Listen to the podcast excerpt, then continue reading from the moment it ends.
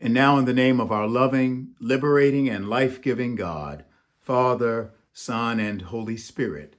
Amen. At the Last Supper, as recorded in John chapter 13, Jesus said this just hours before he would be arrested and eventually executed. I give you a new commandment that you love one another just as I have loved you. For by this, everyone will know that you are my disciples, that you have love for one another. When I was a little boy, I learned a song in Sunday school that many of you probably learned as well. It said, quite simply, Jesus loves me, this I know, for the Bible tells me so. Little ones to him belong. They are weak, but he is strong. Yes, yes, Jesus loves me. Yes, Jesus loves me. Yes, Jesus loves me, for the Bible tells me so. Sometimes the most profound and important things come in the simplest of packages. Not simplistic, not necessarily easy to do, but simple. Maybe sometimes along the lines of the 19th century Shaker hymn, Tis a gift to be simple, tis a gift to be free.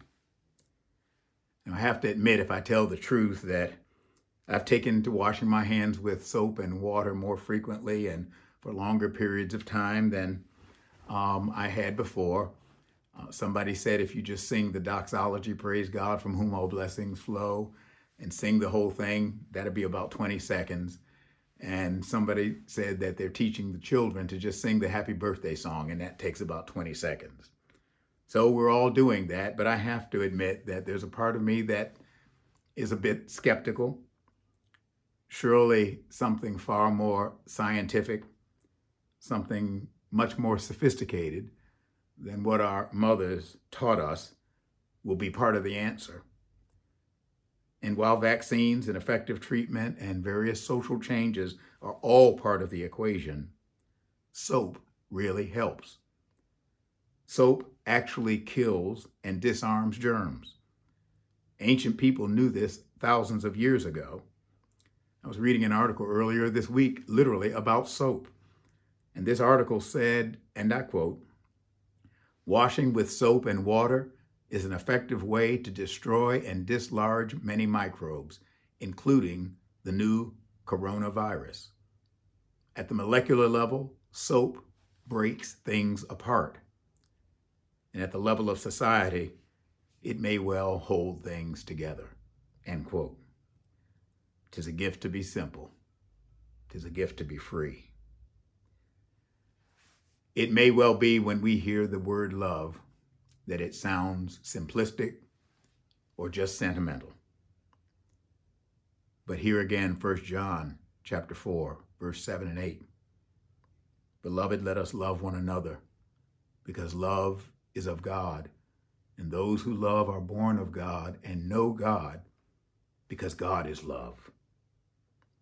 The God who made this world, the God who made each one of us, is love. We have been made by the hand of God, by the hand of love, and we are meant to live in love. A new commandment I give you that you love one another just as I have loved you. Professor Amy Jill Levine of um, Vanderbilt Seminary Divinity School, in her commentary on this text, asked the question so what's new? How is this a new commandment? The commandment to love has its origins in the Hebrew scriptures. When Jesus told that lawyer on that occasion recorded in Matthew 22, and the lawyer asked, What is the greatest law in all the legal edifice of Moses? Jesus reached back to what Moses had taught in both Deuteronomy and Leviticus, brought those two together, and he said, You shall love the Lord your God with all your heart, soul, mind, and strength, and you shall love your neighbor as yourself. And then Jesus added, on these two, love of God, love of neighbor, and while we're at it, love of self, hang all the law and the prophets. There was nothing new in that. But Professor Levine goes on to explain What was new was Jesus said, Love one another as I have loved you. In other words, his love for them was meant to spill over into their love for each other, and indeed meant to spill over into their love for all others, and meant to spill over into a love that would infect the world. Bishop Jake Owensby of Western Louisiana, in his blog this week, titled his blog Being Contagious. And he spoke of maybe the need for us to be contagious with love, to be contagious with healing, to be contagious with help. I think he's right. The kind of love that seeks the good and the welfare and the well being of others is the kind of love that Jesus taught us. That's the love of Jesus going to the cross. He didn't sacrifice his life for anything that he could get out of it. He did it for the good and welfare and the well being of others. He did it to show us this is what love looks like not self centered, not selfishness, but actually seeking the good and the welfare of others as well as the self, but of others. That's love. John 3:16 says it so well, God so loved the world that he gave his only begotten son that all that believe in him should not perish but have everlasting life. Later at that last supper, Jesus said to his disciples, no one has greater love than this, but that they give up their life for their friends. That kind of love must be contagious. And that kind of contagious love can change the world. We will fight this particular contagion and all of our pre existing social contagions and divisions by the disciplined labor of love. Love working through medical folk, love working through leaders, love working through each one of us who can help and heal, maybe in small ways, but add them up and they make a profound difference. Maybe even something as small as voluntarily worshiping God online instead of in person, especially if that will help somebody else. Jesus loves me. This I know. A few days ago, Tim Parker, a writer and translator who lives in Milan, wrote a really beautiful and helpful and I think healing piece in the New York Times. It was earlier this week. The title of the op ed was This is Life Under Lockdown in Milan, Italy. And this is what he said In just two weeks, all the usual certainties have gone. It's been a spiritual exercise in letting go. You paid for season tickets on the subway. Now you realize subway travel is the surest way of getting the disease. You have a subscription to the gym. The gym is closed. So is the cinema. Your tickets for concerts and soccer games are useless.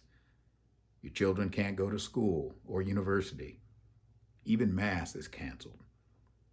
Everybody is being asked to think not just for themselves, but also for the community. Milan is a fragmented city. There are all kinds of ethnic groups Chinese, Arabs, Hispanics, Filipinos, Indians, any number of Romanians and Slavs, Italians from every region. But inevitably, the virus is bringing a new awareness, an awareness that we all share the same physical space. Milan, Italy. We really live here. We sink or swim together. Perhaps we may even get to know each other, albeit without shaking hands. Maybe there is a new spirit of unity. End quote. Maybe love really is the way. God's love and our lived love for each other. Love can heal and help when nothing else can. Love can lift up and liberate when nothing else will.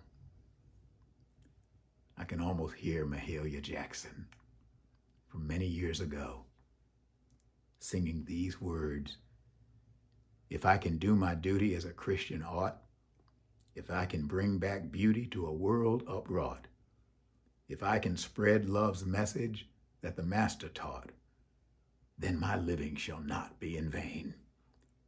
If I can help somebody along the way, then my living will not be in vain. In the early 1990s, my father, who was a priest, suffered a, a severe and massive stroke. He was out shoveling snow, which doctors and everyone else told him not to do, but he did it anyway. It was midday, and fortunately, one of the neighbors saw him and called the emergency room. He was taken to the hospital, and they operated immediately. Our family came together from wherever we were and arrived by nightfall or first thing the next morning. The surgery had done what it could do, and we were in that kind of period of just waiting. He was in the intensive care unit for a long time. And in the ICU units, you can usually only have visitors two people at a time. At one point in the room, I went in with my Aunt Carrie, who was one of his sisters, closest to him in age, and the two of them were very close. So we went in the room, and we were just kind of standing there talking to him. His eyes were still closed, and all the machinery of health and help doing what it does. And Aunt Carrie took the sheet, bed sheet, and pulled it back so that his legs were exposed.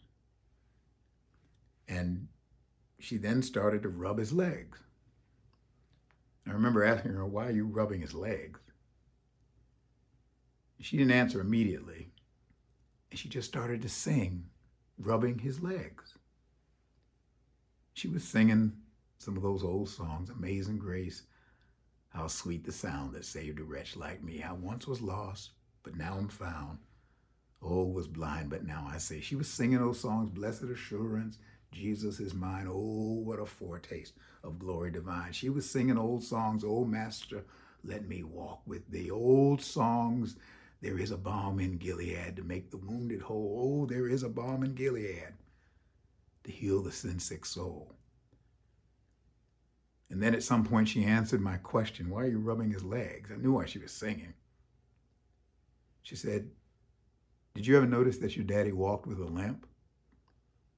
I remember saying, Yeah, I remember that. He used to jokingly sometimes call himself Hopalong Cassidy.